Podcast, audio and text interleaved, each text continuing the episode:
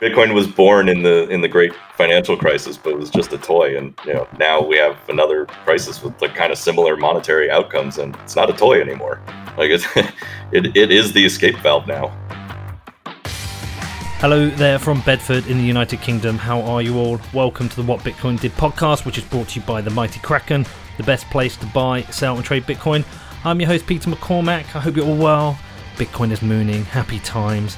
Anyway, on the show today, I've got Dan McArdle, who has just recently launched an amazing website, casebitcoin.com, as a resource for understanding Bitcoin. But before we get into that, I do have a message from my amazing show sponsors. So, first up, we have BlockFi, the future of Bitcoin and financial services. Now, with BlockFi, you can open up an interest account and start earning interest on your Bitcoin. I have. I've been a customer for nearly a year now and I've earned over one Bitcoin in interest, which is super cool. Also, with BlockFi, you can use your Bitcoin as collateral and take out a USD loan and you can also fund your BlockFi account directly from your Bitcoin wallet. And with the BlockFi mobile app, you can fully manage your account on the go. Now, we're coming to the end of the year, but I know they've got some really big things coming next year. I'm really excited to tell you all about them. So, if you are interested in checking out BlockFi, I recommend you do your own research and then head over to blockfi.com, which is B L O C K F I.com. Next up, let's talk about Kraken my favorite place for buying and selling Bitcoin. The only place I use for buying and selling Bitcoin.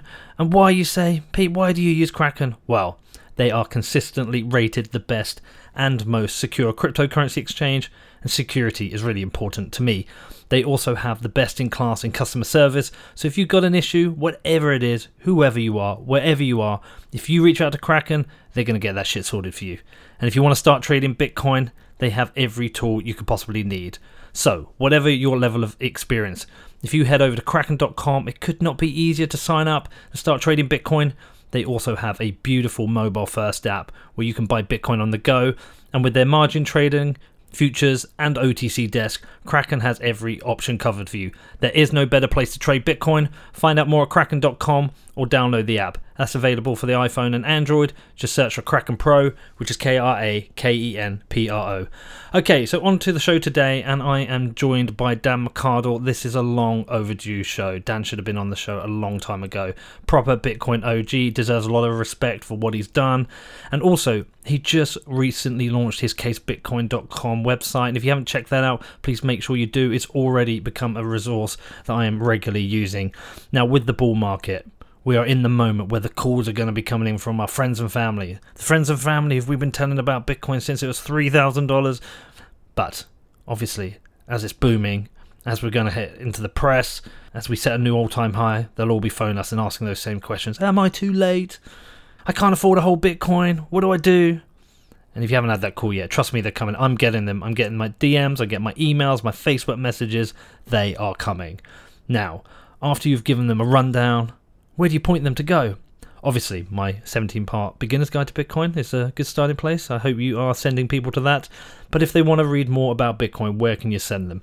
Now, Dan set up casebitcoin.com is something I've already put up on my Facebook for some people actually, but it's really cool. It's a great way to keep on top of all the news. It looks at the macro environment, compares Bitcoin to other key markets and traditional assets, has charts that show you Bitcoin compared to other stores of value, a library full of solid reading materials, and outlines all the Bitcoin different use cases and value propositions. It's really a thorough website, and if you're trying to keep on top of what's going on, and trying to red pill someone, then Case Bitcoin is the way to go. So I asked Dan to come on the show to talk about that, but just to get in some other things. It's long, long overdue. Now, I hope you enjoy this. As ever, if you do want to reach out to me, my email address is hello at whatbitcoindid.com. As I always say, I reply to everyone, and at the moment, I'm getting a shitload of emails. You can tell that the market is getting frothy. But do reach out to me. If you've got any questions, if I can answer it, I will. Some of them I can't. Like, for example, this week, someone was asking me about how they can use their IRA. Look, that's something I can't answer, but I will do my best, and if I can't, I will point you in the right direction.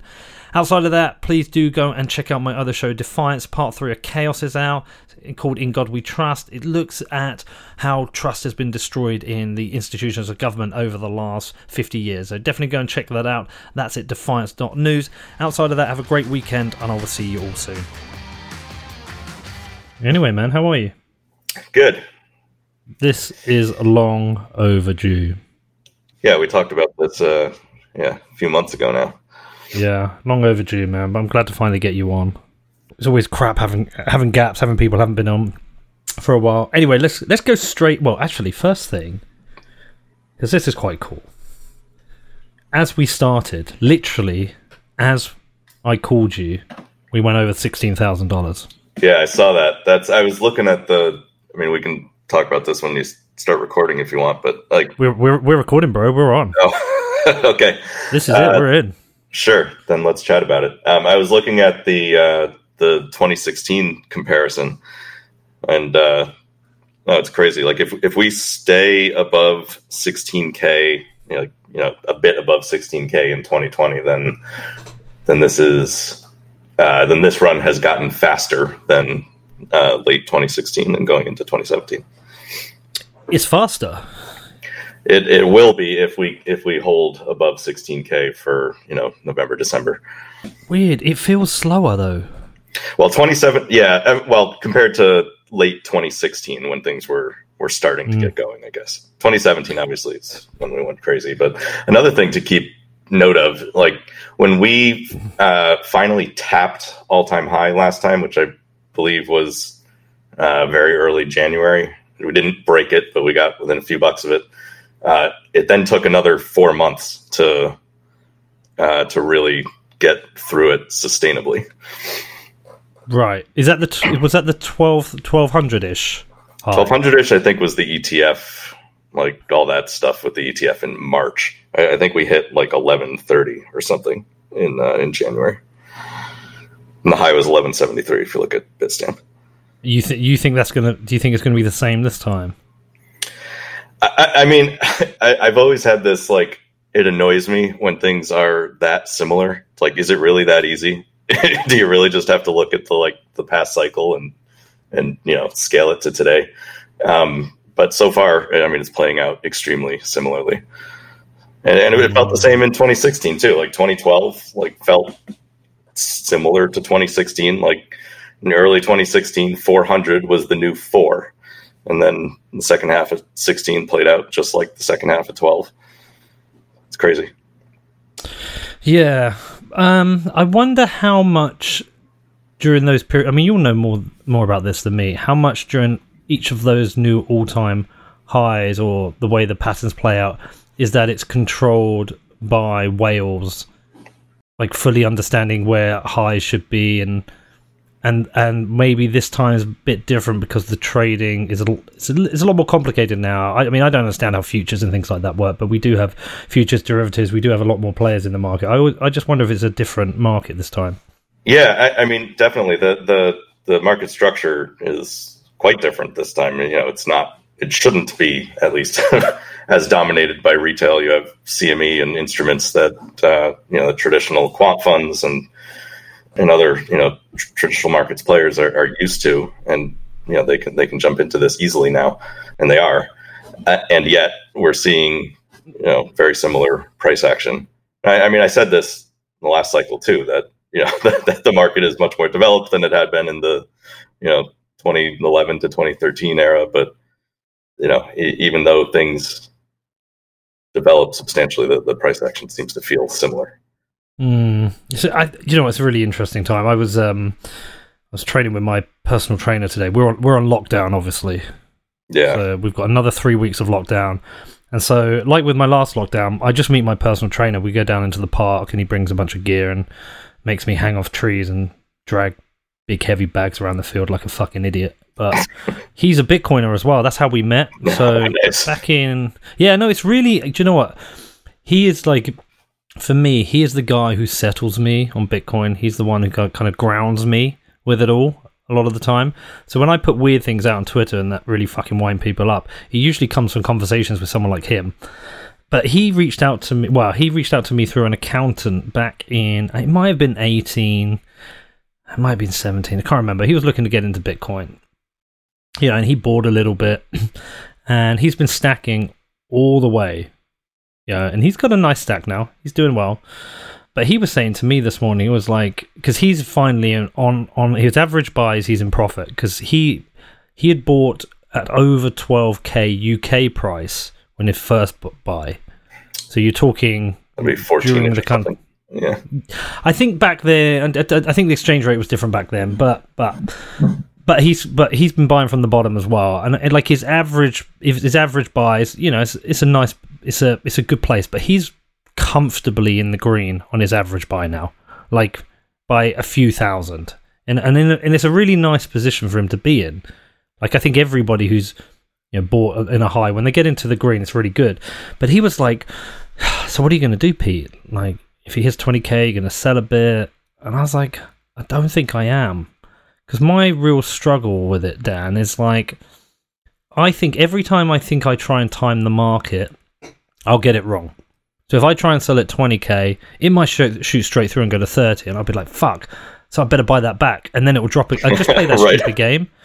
So I'm now in that place where I'm like, the only number I care about going up is my number of sats, right? I don't want that number to go down, but yeah, I don't care about my dollar slash pound amount going up and down because I just I'll fuck it up. I will. I will definitely do it. Yeah, no, uh, trading is is yeah obviously that that's a game for for professional traders and and even and even then I think uh, a lot of people who think that they're long term profitable probably aren't unless they're keeping extremely detailed records and, and actually know that. Uh, but, so yeah, I mean, I would say like have a you know have a plan for yourself going in and and stick to it because the swings will will mess with your mind yeah i think i i, I went after my massive fuck up where i had a load uh, uh, uh, and then lost a load in mining and other things all i've done is accumulate and I've just, you know, Matt Odell, stack sats, keep growing. That's all I've done. And I decided to go really long term. I said, I'm not, I mean, I, I spend a little bit here or there, like give some away and stuff like that, small amounts. But my general like primary stack, I said I'm going to do three halvings before I ever yeah. consider like a solid sale, which is we've done one. So I've got about another, I think, eight to nine years before I will consider it. Now, my my mind might change, right? It you know, my mind might change. Yeah, no, I I, I hear that. I, when I kind of first got into Bitcoin in 2011, I said to myself, it was a like, okay, this is like a 10 year kind of moonshot position. And I wasn't gonna you know think too hard about it until 2021. Well, turns out I've thought hard about it for for a lot of those in between years, but uh, but still, I, I think I think that you know it's a it's a long term position, and I've never understood people who take who take these positions in, in Bitcoin for like you know a 20 or 30 percent gain right? Like somebody who treats it you know like an ordinary stock trade like the, volatility is huge. Like, why are you in it for twenty or thirty percent? Like, you should be yeah. either swinging for the fences or, or you know, it's probably not the play for you. Yeah, fucking morons. well, listen though, but I think I was um I was on with um Novogratz and Dan Morehead yesterday, and we were talking a lot about the, the, the things that have changed this year. In that more than ever, right now, I feel like Bitcoin is definitely a credible investment now for very wealthy people and for businesses. It's been like, I, I call it in some ways, it was happening anyway, but like the Michael Saylor effect, I think has been huge. And maybe it would have happened anyway. Maybe I'm just like, ah, I'm not sure if Square go in and buy 50 million without Saylor having done it first. I'm not sure if that was on the cards anyway. I don't know. But and I don't know if like these other kind of rich billionaires who were talking about owning a bit of Bitcoin or buying Bitcoin would have, would have been doing it anyway. But it feels like now it's I, am beyond that point of worrying about the regulatory environment. Yes, I think we should right. be concerned about being over-regulated in terms of our you know privacy, etc. Um, but in terms, I don't think a ban's coming, so that doesn't worry me. Like there's not there's not anything really that's like before I would have been Dan thinking right I don't want to put too much of my money in this because what if it dies in some way I just that's just not on the cards for me anymore. Yeah, it, I mean th- this gets back to I don't know. So I, I I felt that way I guess out of the 2011 bubble like it you know screamed to 32 and then then back down to below two and it was so like a 94 percent drawdown and you know my feeling then was you know, you know you know, I, I, I believe in, you know, the, the fundamental properties of this thing, but is it really going to catch on in the market? Could it could it die? Could governments ban it? Could it just you know the mind share just not be there, and it takes 20 years for for people to care? And then the 2013 run, you know, in spring 2013, you started to see you know big name VCs get involved, and uh, you know that to me was okay. Like there's there's enough broad mind share out there that governments can't ban it, you know, without a bunch of political backlash. Uh, and it's just harder for it for it to die once it gets that spark. Uh, it's funny. I feel like everyone's first bubble, they feel like you know, in the bear market, they feel like it could die, and they don't, you know, have as as much faith in the resurgence. Uh, but once you go through a few of them, yeah, the, the, the subsequent bear markets are, are easier, you know, to see that, that that there's a lot of staying power, and you know, it's just kind of a matter of time. How, how did you get in? Like, because you say 2011, that's super early. Where did you discover it? Um, I think I saw. So I, I saw the Slashdot post of Bitcoin crossing one dollar in I think February 2011, and I like took a quick look, and I was like, okay, this is probably trash. This uh, you know reminded me of Beenz and Flooz from the early 2000s. You know, early internet money attempts, and like, okay, this is another one. Um, and then, you know, when it crossed, I think six dollars, like two months later, I took another look and found, you know, the Bitcoin Talk forums and you know read some posts like, wow, this is totally different. And that, you know, remember that that was, you know, two three years after uh, the the financial crisis. So I, you know, I was looking into gold. Gold was on on its run to all time highs at the time, and uh, I, don't know. I, I, like wanted to be a gold bug, but could never do it just because like like I'm just gonna buy this chunk of metal. Like why? um, Dude, but, I nearly did it this year. I, I, I, was like, I was like, right, I've got enough Bitcoin. I've got a, I've got a lump of cash hidden in a secure location in case there's a run on the banks. I need a bit of cash. What I don't have is gold. Yeah. You know, if the zombie apocalypse happens and we lose power, I need a bit of gold. And I, so I looked into it. I did. I looked into it and I was like, firstly, I was trying to find where to buy it, how to get it delivered, like where were like, I was like, fuck this, and I just bought some more Bitcoin. yeah, it, well, exactly. Like, I, you know, like yeah, I, I, wanted to be a gold bug because of because of what was happening in in, in markets and, and monetary policy globally and all that. Uh, but but gold was just not just disconnected from the real economy, and you know, so much difficulty with with transporting and you know storage and all that and it just doesn't make sense in our electronic economy. And and you know i discovered bitcoin while like having those thoughts. I was like wow this is perfect. Well do you know what the killer for me was? It was like okay i've got this gold and like it's so obvious right? Okay can buy this gold. I have this this value this lump of metal which is, has value. And i was cool with that. But then somebody said well what are you gonna do when what are you gonna do when you want to sell it? I was like hmm okay hmm what do I do? Do I have to do I have to do I have to do I have to like like that whole thing? Do I shave bits off and sell bits? Do I yeah. do I go do I sell it to a company that I bought it from? You know, what price will I get? How do I then get it to them? And I was like, shit, that's this is the great thing about Bitcoin is I can buy it and sell it instantly. I can transfer it instantly. It makes it makes so much more sense. So and then somebody was like, well, you could just get a gold ETF, and I was like, oh, yeah, but I want the actual gold. Right. Like I couldn't have both. With Bitcoin, I get both. I get the instant liquidity, and I get to I get to hold it. Yeah, it, it, exactly. It, it's funny when you know people make the argument that oh, you know, you can just hold your gold in, in you know in, in, a gold money account or or whatever. Like, just don't get it. Like, if you're holding if you're holding an asset as like fundamental insulation or you know an escape valve from the existing monetary system. It can't be in the existing monetary system. It can't be held by those custodians. It can't be you know confiscatable by you know by existing monetary sovereigns. Uh, and and yeah, Bitcoin provides the escape that really nothing else does. Yeah, and another thing came. I was talking to my brother about it the other night because he was like, he still has some Bitcoin, right? A very very small amount, but back in the previous bubble, he had a little play with Bitcoin and Ethereum, and you know made a bit, and lost a bit, but he he kept some. And he was saying because of his savings, he was like, oh, I, th- I was thinking about getting a bit more, maybe getting some gold. And he was telling me about. He said the problem I have with gold is like you you don't really know how much there is, right? He said, I've heard rumors that uh, some governments are lending gold to other governments but holding onto it, and then they're lending it to other governments. You don't really know who's got what or who holds it. And I was like, Neil, let me tell you something about Bitcoin. if Nice. you run a node, you can run the numbers, dude. So like he's convinced, and it's it's always been that thing. It's like it always. I've, I've talked about this before. It was like that migration from CDs to MP3s. I couldn't do it, Dan. For a couple of years, I still bought CDs. I've got a fucking cupboard there with over a thousand CDs that have not been touched for years, and I bought them. I carried on buying them for a couple of years, and then eventually I was like, okay, I'm going to MP3s. And I think a lot of people with Bitcoin that the biggest leap of faith is that this thing that they don't know what it is that is digitally representative is worth money. They just don't get it.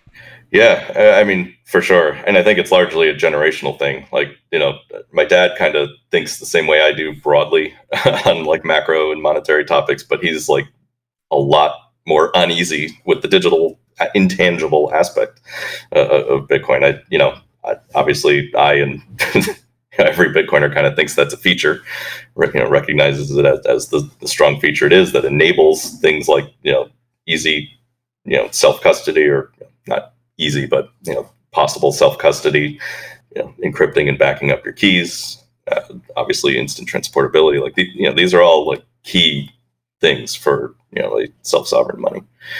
Um, but yeah, it, it definitely takes time to get there. But you know, it's like okay, so so this is a generational thing mostly, I presume. Uh, so you know, people who would be gold bugs if they were older are going to be Bitcoin bugs. It's just you know th- this is a generational shift that that is playing out. It's always the same arguments over. Do you, do you know what we need? We need a website which makes the case for Bitcoin. It covers all this shit. Well, I thought that for a while. yeah. And you finally did. Before we get onto that, let's go back a touch because you're like proper OG. If you're 2011, like 2013, people are OG. You're like proper OG.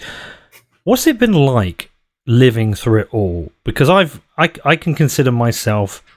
What are we? 2020. I'm like three and a half years into this, and it's gone quick, but it also feels like a decade, and it's been brilliant and bruising and emotional. Like so much shit has happened Y- in my life relating to Bitcoin that it's hard to really comprehend and, and get my head around. But but you've you've years before me. What's it been like for you living through it all? Uh, yeah, it's no, it feels like forever. Um, I don't know, like, the, like it's all kind of burned into my mind at this point. Like, you know, I I got married at two dollars. I you know had my first kid at four dollars, my second kid at four hundred dollars. it's like that. You know, the the chart is uh, is burned against against my life for for better or worse. But seeing, I don't know. I guess uh, like 2011 through kind of early 2013 was like a special time because it it was you know this this this thing that like everyone was on it's mostly on bitcoin talk at the time and everyone was kind of discussing the same same topics you discuss now. Like you know where does bitcoin sit in the you know in the monetary system bitcoin versus gold? Is it really going to eat gold? Like at the time it was like we were just hoping to get to price parity with silver. Never mind market cap parity. Um, but you know but it was a small community and and it was kind of a pipe dream. Like you know we all kind of believed it could happen but it was you know five orders of magnitude away or whatever. So the vibe was was different. Um, and now you know now here we are you know kind of hitting those those targets and uh, you know kind of the same conversation but now it's it's you know it's global which is obviously very like vindicating um, you know nobody nobody cared about uh, about Bitcoin early on like the big marketing effort I think on uh, on Bitcoin Talk in like 2012 or something was if we could try to get zero hedge to mention Bitcoin one time that would uh, that would broaden the horizons. uh, mention it all the time these days. yeah, What were the um? What, what were the like?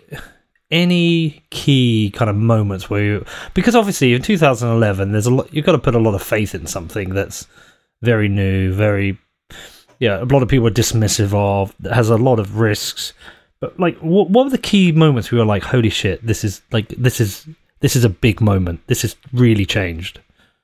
Well, it really was that 2013, that spring 2013 ramp out of, you know, it was like like I said, we hit the low of like 191, 1.91 uh, in, in, November 2011. Then uh, you know doubled off that pretty quickly, and then you know hung around around four in early 2012.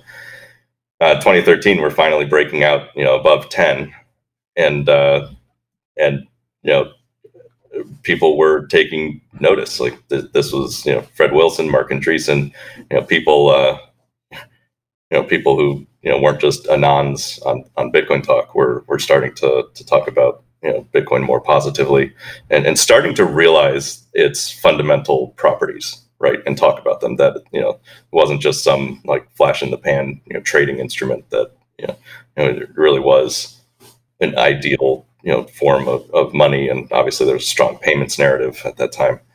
So I, I, think for me it was like okay once once it was clear that the that there was serious mind share around bitcoin in you know in the broader world i was like wow this this is actually going to happen. Wow. Did you do any of those uh, regret purchases like spend 10, 10 bitcoin on a burger or crazy things? I have um I have my my UPS on my computer right here, which I paid like 1.5 Bitcoin for. It's uh, is one of them. Yeah, and yes, I, I do have a few of those.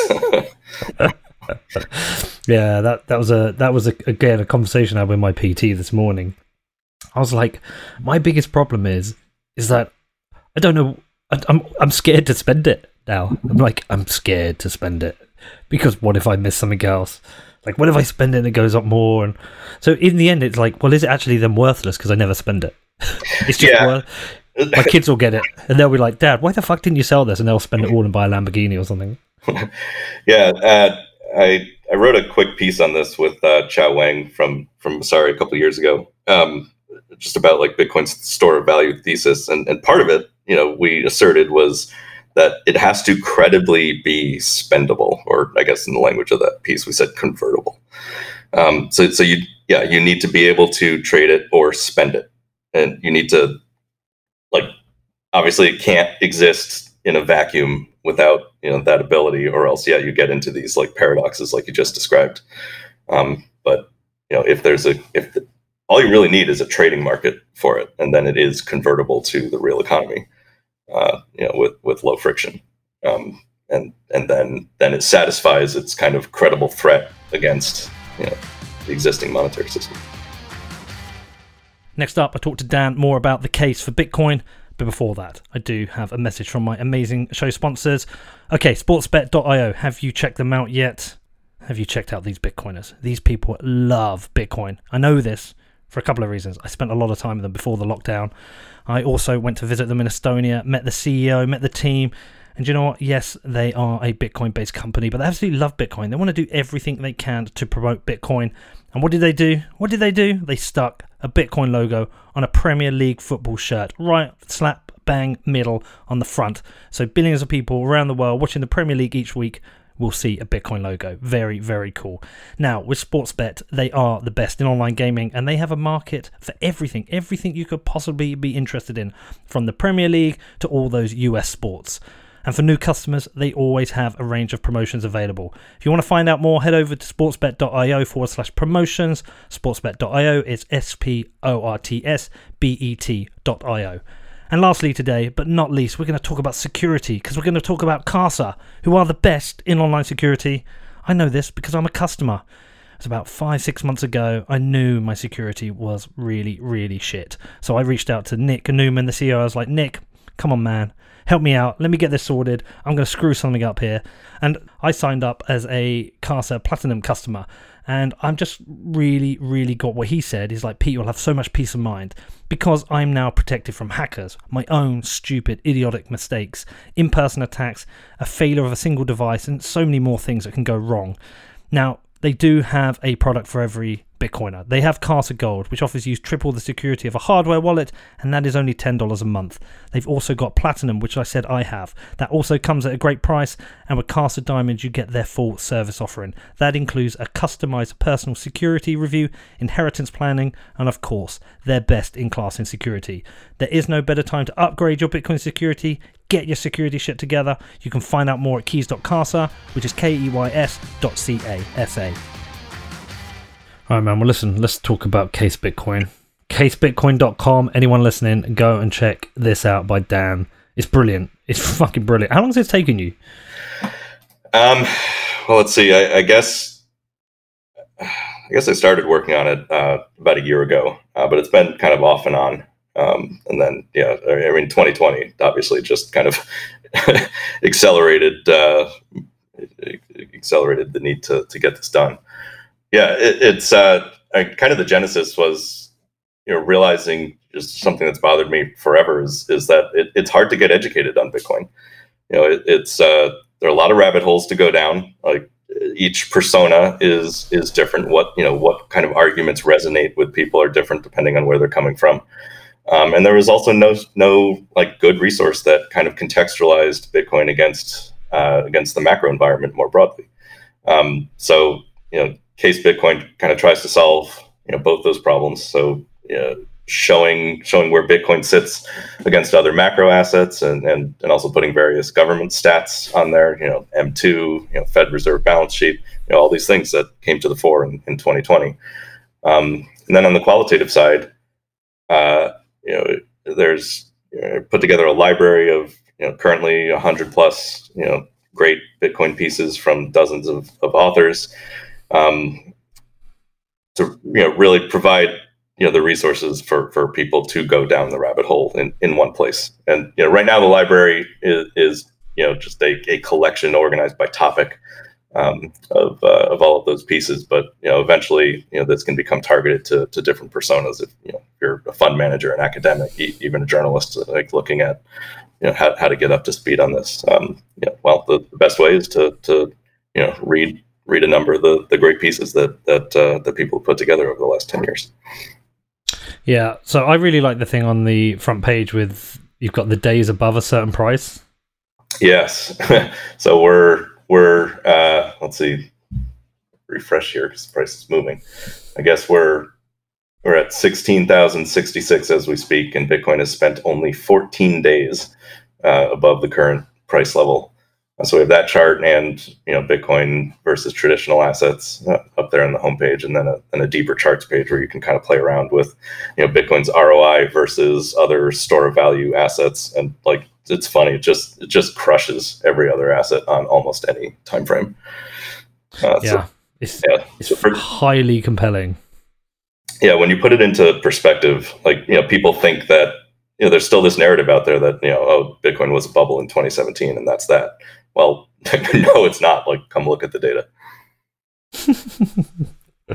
Are you uh, do you still deal deal with uh, like what are the kind of common arguments against it you're still dealing with i mean so for people who haven't looked into it you, you, know you get oh bitcoin has no intrinsic value or you know governments will ban it or you know it's too volatile like those are those are probably the three biggest ones um, which you know bring this is like another thing I'll, I'll, be releasing on, on case bitcoin soon is a, a critiques section uh, that kind of goes through these these uh, you know, these, these arguments one by one.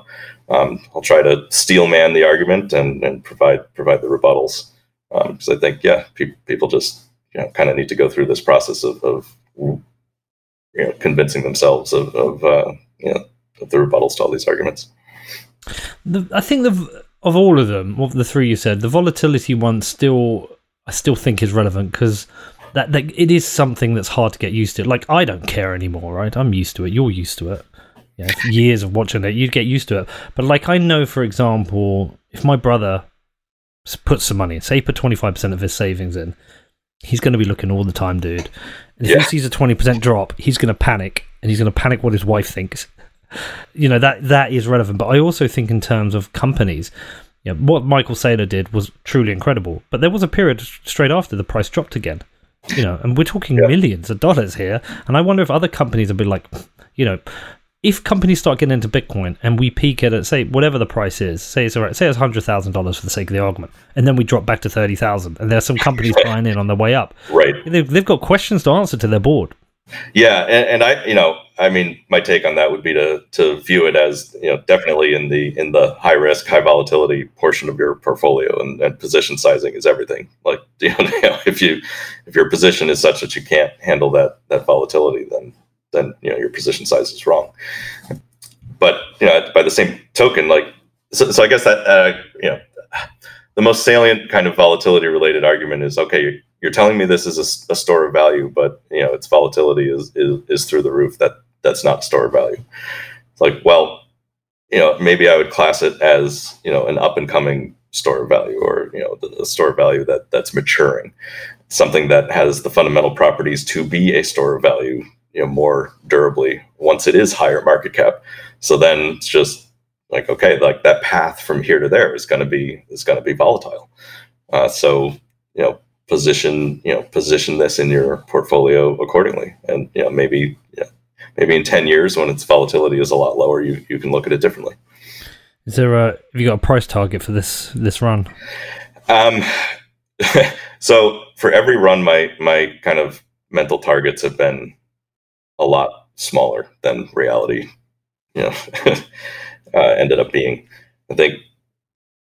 I, I, mean, it's funny. Like early on, I remember thinking by by twenty, you know, when I initially discovered Bitcoin, I was thinking, okay, by 2021, you know, it would be awesome if it was above fifteen hundred dollars. And you know, I got to that target because I, I, looked at it as okay, it can either, you know, you can either think of it as as a medium of exchange or as a store of value. If if you think of it as a medium of exchange, you can then like look at the velocity of money and all that, and and, and calculate that if it took ten percent of uh, black market transactions, it would be worth fifteen hundred dollars uh, on the store. 20, 2021. Yeah. dude, dude, I'll, dude. I'll if we if we have a quarter of magnitude, if we if we have a crash and we hit fifteen hundred dollars in twenty twenty one, I'll be thinking of you. Yeah, well, like, you were right. You were you were right, dude. The um, anyway, for this cycle, if you look at if you look at uh, multiples of prior all time highs, I think you know 2017 was, or rather 2013 was uh, 30x the prior all-time high 2017 was 20x the prior all-time high. So what do you go for 10x i don't know. So if it's 10x this time i mean obviously that's a huge number. And the, the counter argument is clearly that you know okay it's it's much bigger now. It takes a lot more money to really move it um, but that's always the counter argument like that was true last time too uh, so mm. I, I, think the uh, I, think the there's a huge range of possibility here. Yeah, I mean, I think two hundred thousand dollars would be amazing. of course, it'd be freaking amazing. Yeah. Um, yeah. Another thing I'm thinking about, and I don't know if this is relevant, but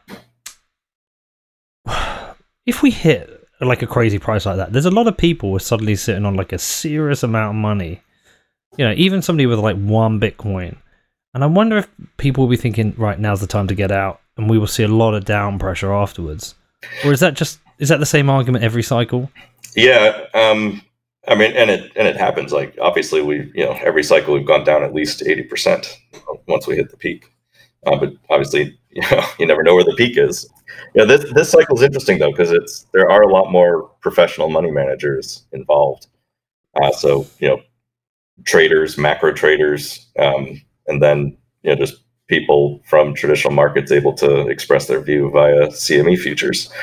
So, you know, maybe that puts some some you know downward pressure, you know, relative to, to what would otherwise happen. Maybe we get a slower rise. You know, maybe it's not quite as as high as it otherwise would have been. But you know, again, I've made similar arguments about prior cycles and been surprised. So. Oh man, I think it's going to be a very interesting eighteen months. I think everything. Well, let's say fourteen months. I think this year, next year is going to be super interesting. I think like the other thing is so many things are lined up right now. Yes. So you know we we we have a very mature environment, a much more mature environment than we had before. We've got weird global issues going on. Um, the the economic situation globally is really really perilous um, I I don't know if you heard my interview with Lyn Alden, but um, she just it keeps sticking with me. She talked about this debt to GP debt to GDP ratio of 130 percent. Yeah, 130 or 135 percent, 130 percent, and she called that the event horizon, where you can't come back from that. Yeah, she said 51 or 52 nations have reached that. Have seen a, a devaluation of their currency. The only one that hasn't has been Japan, which has their weird stagnation thing. Yeah. Um, you know, and uh, one of the Winklevoss, Tyler Cameron, tweeted it the other day that the US debt to GDP ratio is 130 percent. So the, the the obvious way to pay it off is through inflation, and I think it was oh, what's, Yeah. what's his name? What's the um what's the Fed guy? Uh, Powell. Jerome Powell. Yeah, who said they're targeting inflation four percent. In multiple years of four percent inflation could be coming. Um, so a lot of things are lining up Yeah, um, for which sure. support Bitcoin. Are you feeling that? Abs- yeah, absolutely. It's like Bitcoin was born in the in the great financial crisis, but it was just a toy. And you know, now we have another crisis with like kind of similar monetary outcomes, and it's not a toy anymore. Like it's it, it is the escape valve now. Like this this can this can actually absorb the flows, and and you know, people broadly are better understanding the arguments uh, for Bitcoin in this in this environment. So yeah, I absolutely feel like things are are lining up. Like you know, to your point about you know, or Lyn's point about you know debt to GDP. Like yeah, but, I mean, if you look at if you look at you know how you know, how how the government's going to have to roll the debt. So you know, just kind of issue issue more bonds to pay the interest on existing bonds.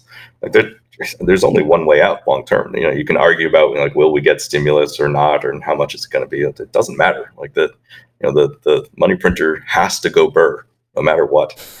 it was before COVID. Like it, this just accelerates things. Uh, so yeah, they, you know, they- they're not going to.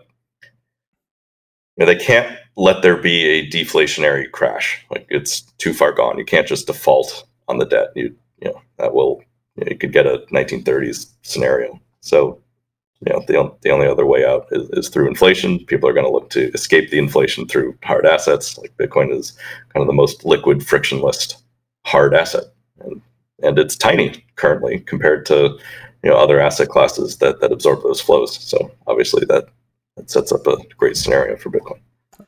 And the default, you say they can't default. Do you think that's because what the USG has to protect the dollar's reserve status, and you know you have down rate gradings and ratings of it as a you know is it because of that? Yeah, well, yeah. I mean, it's a it's kind of a nuclear bomb to the financial system if the U.S. defaulted on Yeah. its debt with with you know I don't know it's a 14 trillion or something in, in bonds outstanding Wow, shit. Okay, more, we had a because the debt is 27 trillion. So yeah, so we had a weird thing this week. Uh, got this guy. Oh, what's his name? Rishi Sunak. Um, he's essentially. Um, hold on, I can't remember his bloody job title. Uh, Chancellor of the Exchequer. Exche- Chancellor of the Exchequer. He's kind of in charge of uh, the numbers here. Um, and what he was saying, I'm going to dig it up, but he's talking now about how we pay for COVID. Um, and so, do you, have you heard of the Chancellor of the Exchequer? no, I haven't. Yeah, So, do, so our prime minister lives at number ten Downing Street, and I'm pretty sure Rishi Sunak, the Chancellor of the Exchequer, lives next door. But he's essentially uh, in charge of the numbers for the country, decision making. So when we've gone into lockdowns, he was making the announcements in terms of furlough schemes and where money's going to support businesses and such and such. We've had a massive investment of money going into the arts, for example, because all the theatres are closed and they're all screwed because they're all closed. So they've just stuck millions into the theatres. But there's people needing money in every direction. There's all the lower league football clubs below the Premier League. We have all these other football clubs that are struggling. So everyone in every direction needs money. But he started to come out and start and talk about how we start to pay for this now. And the the first policy rumor is a is a basically it's a middle class raid you have um so we have uh income tax bans of which the predominantly the top band I think is forty percent. Um, but I think if you earn over hundred thousand, you pay a higher rate. But we have t- only twenty percent on um, capital gains. I don't know what it's like in what is it in the US. Do you have a different capital gains? yeah. It depends on if you're short term or long term and what your income bracket is, but yeah, it, it basically ranges from 15 percent to to what your ordinary income rate is. Right. Well, they're thinking of lining it up with income tax. So basically, there's no with capital gains. There's no benefit outside of income. So some people could be end up seeing a massive increase in what they'll be I paying think that's going to happen. capital gains. Yeah. Yeah, and that's again fucked because Yeah. there's a lot of people who have invested in things like the you know sensibly invested their money, whether it's Bitcoin, whether it's um, property, whatever it is. They've sensibly invested their money, and now they're going to pay a higher tax on their returns. It's as ever the prudent people are being the ones being punished. Right. Um, and I think we're going to just see more and more of this. Yeah, ta- taxation is one way they're going to try to get out of it, but it's it's. I mean, yeah, it, that that like whole like tax the rich, blah blah blah, like that. That's more kind of narrative in my mind than anything else. Like that, it, there's just not you, just- there's just not enough money to tax to to solve the debt problem. You you have to inflate it away.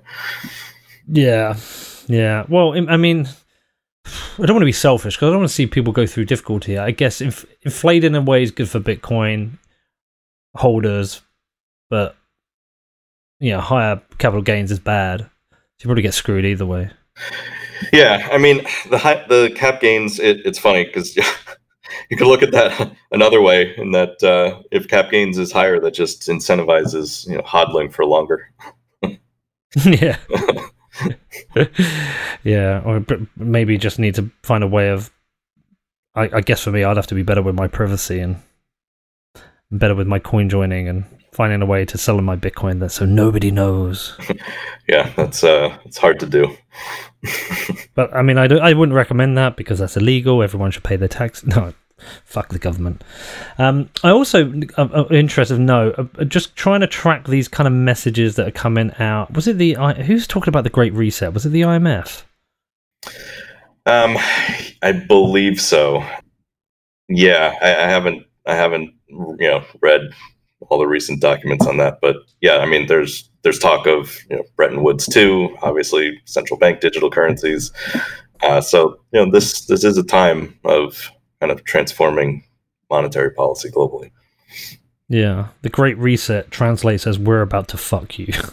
yeah so so i don't know if you, i've tweeted it a few times but uh, in i don't know 2013 or 2014 i think the imf came out with a, a, a document you know where they're kind of talking about how to deal with the debt situation like this was on the back of of the you know the eurozone crisis and you know the greek default and all that and like you know serious questions about whether whether the eurozone will break up uh, in response to all this monetary stuff. And and they they came out with uh, a uh, they called it a an option that that you know something they would potentially do in the next crisis, and they called it a one-off capital levy, uh, where they would uh, they basically say in in you know central banker speak that uh, or bureaucrat speak that uh, they will just take money out of people's bank accounts suddenly.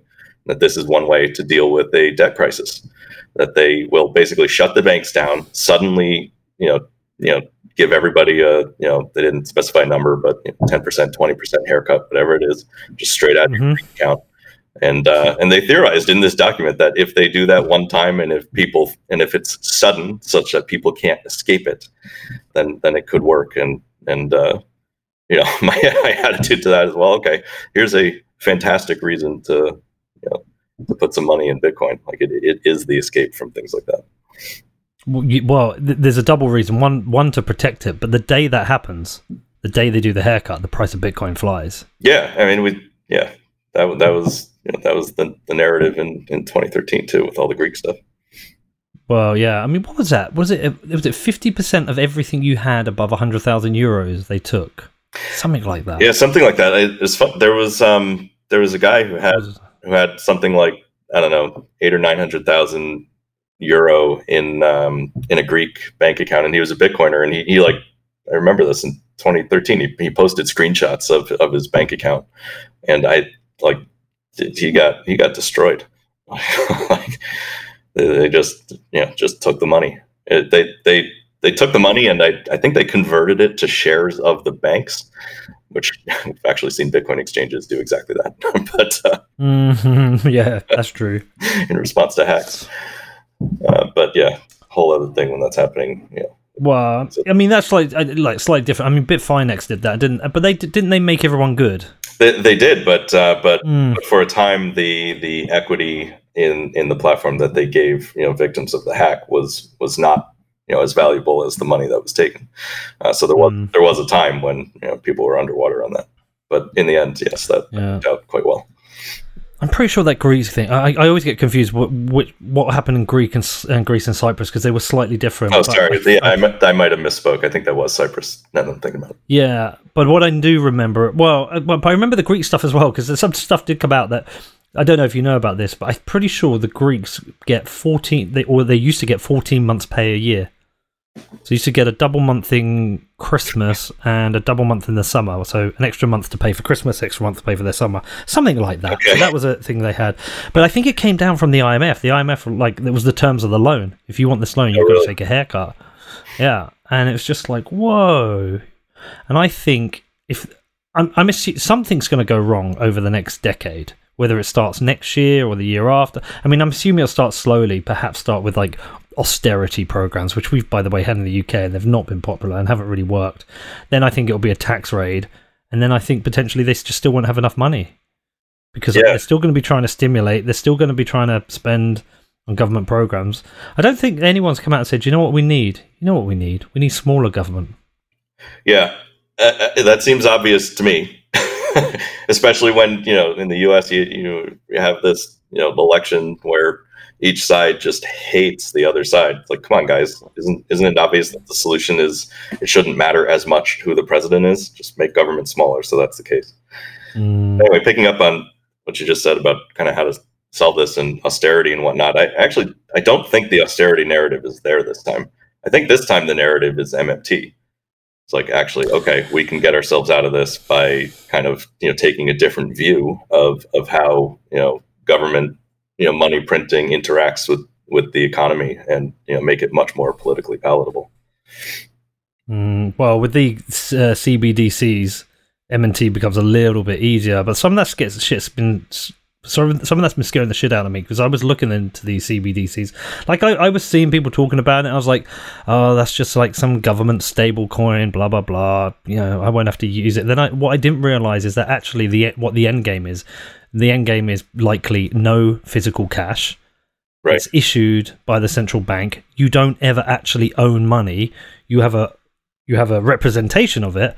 But it scared me in situations like, okay, so for example, say if you get um, a speeding fine or a parking fine, they just deduct it immediately from your account. Right. Which doesn't allow you to time it. So it's like, okay, that's pretty fucking scary. But then it's like, hold on, they can do anything then. They can take the money at any point, they can seize it, they can yep. tax it, they can just do whatever the fuck they want, and you never have any money of your own. It's always theirs. And then that is like some of those like dystopian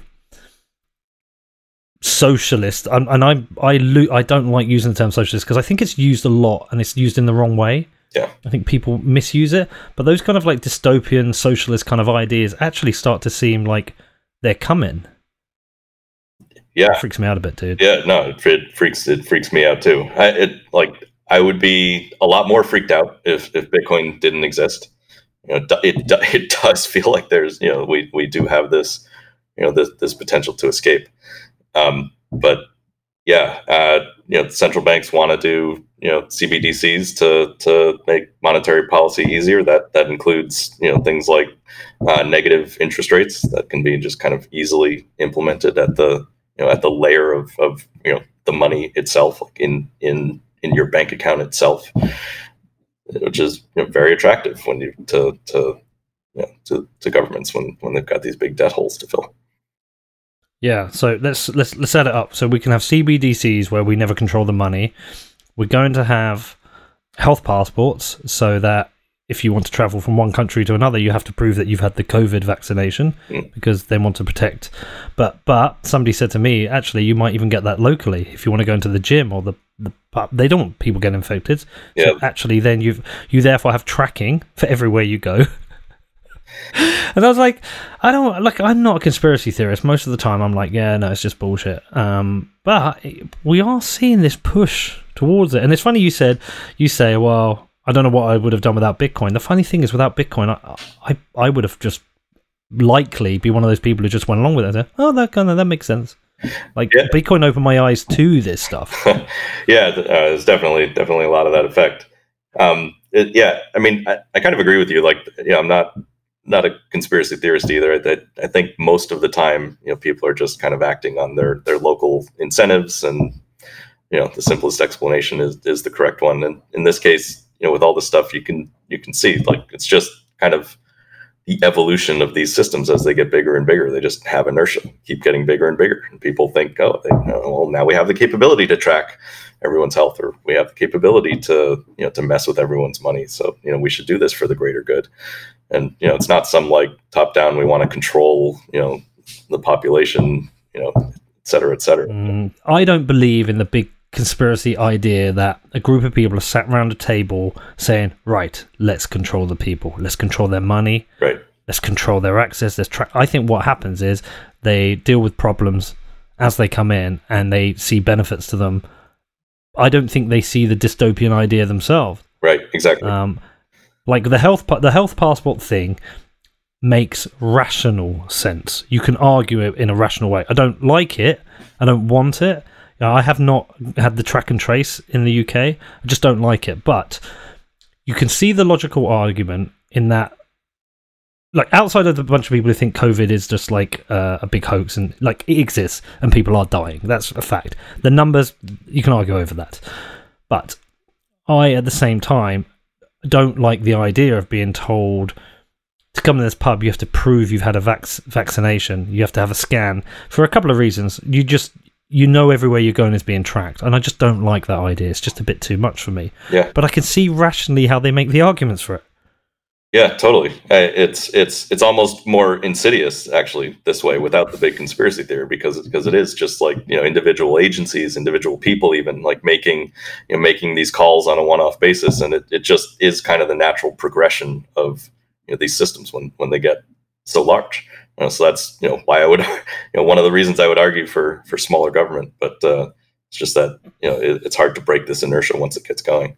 Because uh, because nobody's yeah. you know nobody's looking out for you know the the, the system as a whole. And uh, you know what what this means if uh, if we do go down this pathway of everything being trackable and you know government having so much power like you know eventually you do get truly malicious uh, malicious actors in the mix and things can go go haywire pretty fast yeah.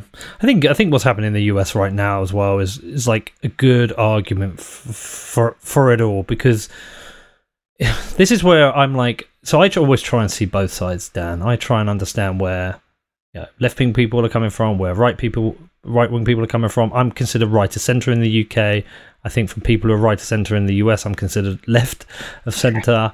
Uh, but I try and understand it all, and I can see why people who are more to the right are seeing these things happening and trying to fight against it. And I ab- absolutely support that. But I also see what's happening with like this fight in the US right now. That every, I don't know, it's it's a perfect argument right now, like you just said, for less government, because if nobody's making the argument for less government, they're just fighting each other and creating this bigger government anyway. I mean, you know, it's when people on the right say, "Oh, you know," they talk about defending Trump or defending the right, saying they offer more freedoms. They're still part of the same bullshit.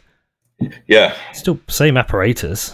Yep. I mean, you can just, you know, if you want to just have like one metric to look at it, like just look at how much, you know, what what the U.S. budget is under any administration.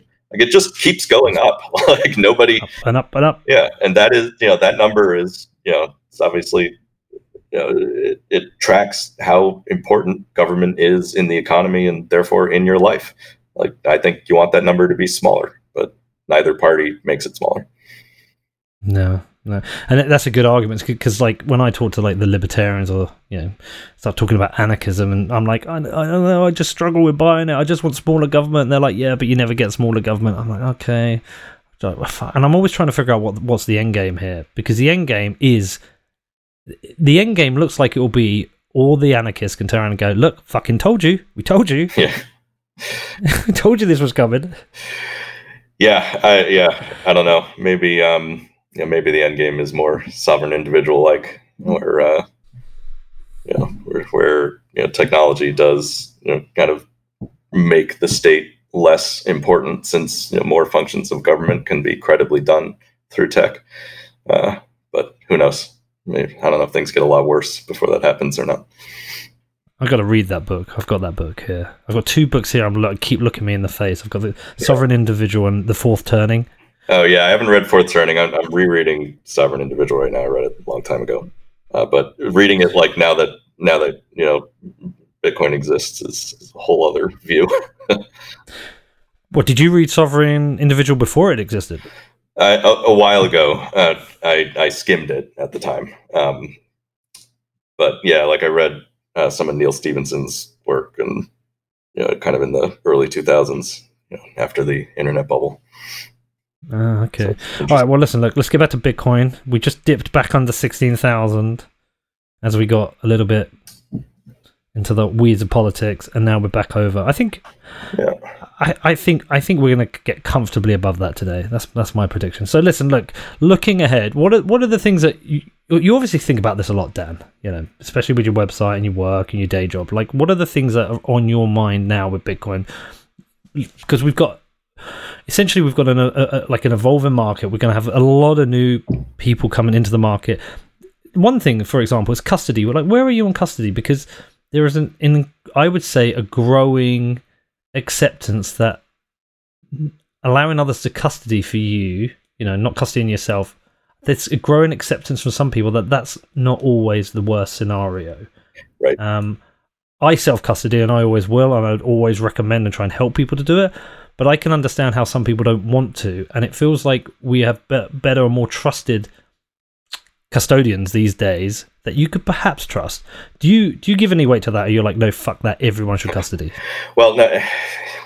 So yes, in in an ideal world, everyone should custody, but you know we don't live in that world. People, you know, people have a hard time with you know with with the tech that you, you know you need to understand and be very careful with to to self custody. Even though you know hardware wallets are, are a great solution, I you know I would argue that you know, anyone who's kind of determined to uh, to take this on can you know can do so, you know, with with a with a hardware wallet with a reasonable risk profile. Um, but you know that they're if you're just getting into the space that you know you're probably not going to be that determined, um, and you you know you want to get a little bit of exposure, which you know helps you you know have incentive to go deeper down the rabbit hole. So you know buying you know buying Bitcoin on and and keeping it on some uh, trusted platform you know, you know makes sense in that environment and yeah, the the situation with with custodians is much different than it used to be. Um, so yeah, I'm I'm okay with that. I, I, I think the key thing the key thing the Bitcoin ecosystem needs to maintain is the credible ability to take self custody quickly. So you know, if there's a ton of Bitcoin on exchanges, you know, exchanges need to have you know allow withdrawals to self custody addresses. You know, obviously that's become a topic in the ecosystem lately with you know with all the stuff around the you know, financial action task force and the travel rule. Um, you know whether exchanges will be pressured you know from from governments to disallow withdrawing to you know non KYC'd you know addresses, and I you know I think we have to we have to stay we have to stay vigilant against that. Like the industry needs to fight hard uh, if there's ever serious pressure uh, to, to disallow withdrawals to uh, to self custody addresses. So you know, for me, it's all about that credible threat that needs to exist. Yeah, it might come though. What you're saying, like one of the things I've yeah run through my mind is that as much as we want and people want know, absolute privacy with Bitcoin. They want absolute, you know, they just don't want the government knowing what they've got, what their balances are. They want to be able to manage their addresses is, is there a possibility that one of the trade-offs for not having Bitcoin banned is that it is fully tracked. I know that sounds awful and people don't want it, but is it just this digital gold? Okay, you might not have full privacy, but what you have is you do have this, you know, life raft from fiat money. Like, it, is that the trade-off that might end up happening? Well, the, the trouble is that like the the you do need privacy to to maintain kind of to maintain the digital gold thesis. Really, like you need Okay, explain that to me. You, uh, if you don't have privacy, that so you know the the the scenario you're insulating against, you know, well, one of the scenarios you're insulating against is is you know the government goes crazy with monetary policy and tries to tries to ban all other life raft, you know, financial life rafts. There, there are plenty of good arguments why that's actually impossible for them to do currently, um, but you know that is one of the scenarios you want to protect against. And if you don't have privacy, if the government knows where where all the bitcoins are, the real names of people that hold it, then you know obviously they they have great power to compel you. you know, get a knock on your door one day, and uh, you know that that's pretty compelling. Uh, so you know, privacy is is a component of of this. You know, maintaining a credible escape. Yeah. Okay. Yeah. I I don't know. I still think people can use it as a tool. It's just a, like it's an inflationary hedge tool. The 21 million is still 21 million. Um, obviously, we want privacy. This this travel rule thing, like, how serious is it? Like, how close is it to coming? Or are people fighting against it? Um, I, I, I haven't seen a you know strong fighting against it yet. I, I mean, there you know, Coin Center has produced some some good commentary, and I think people are gearing up definitely to, to fight if it if it gets more onerous.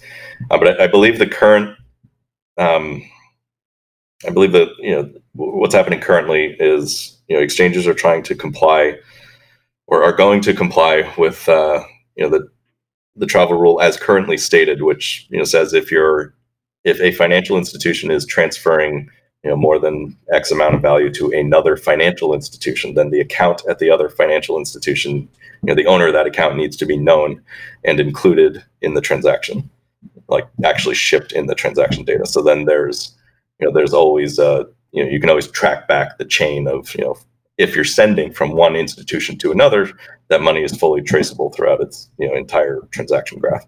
But again, that's you know if you're sending money from Coinbase to Kraken or Kraken to Bitfinex or whatever, you know th- then it would have those those KYC uh, built in. As far as I'm aware, there's you know there's no you know nothing on the table preventing exchanges from trans you know allowing transfers to your own wallet that you control, like you as not a financial institution. Uh, so I think we're we're in you know where we are right now with you know how the regulations are written is fine.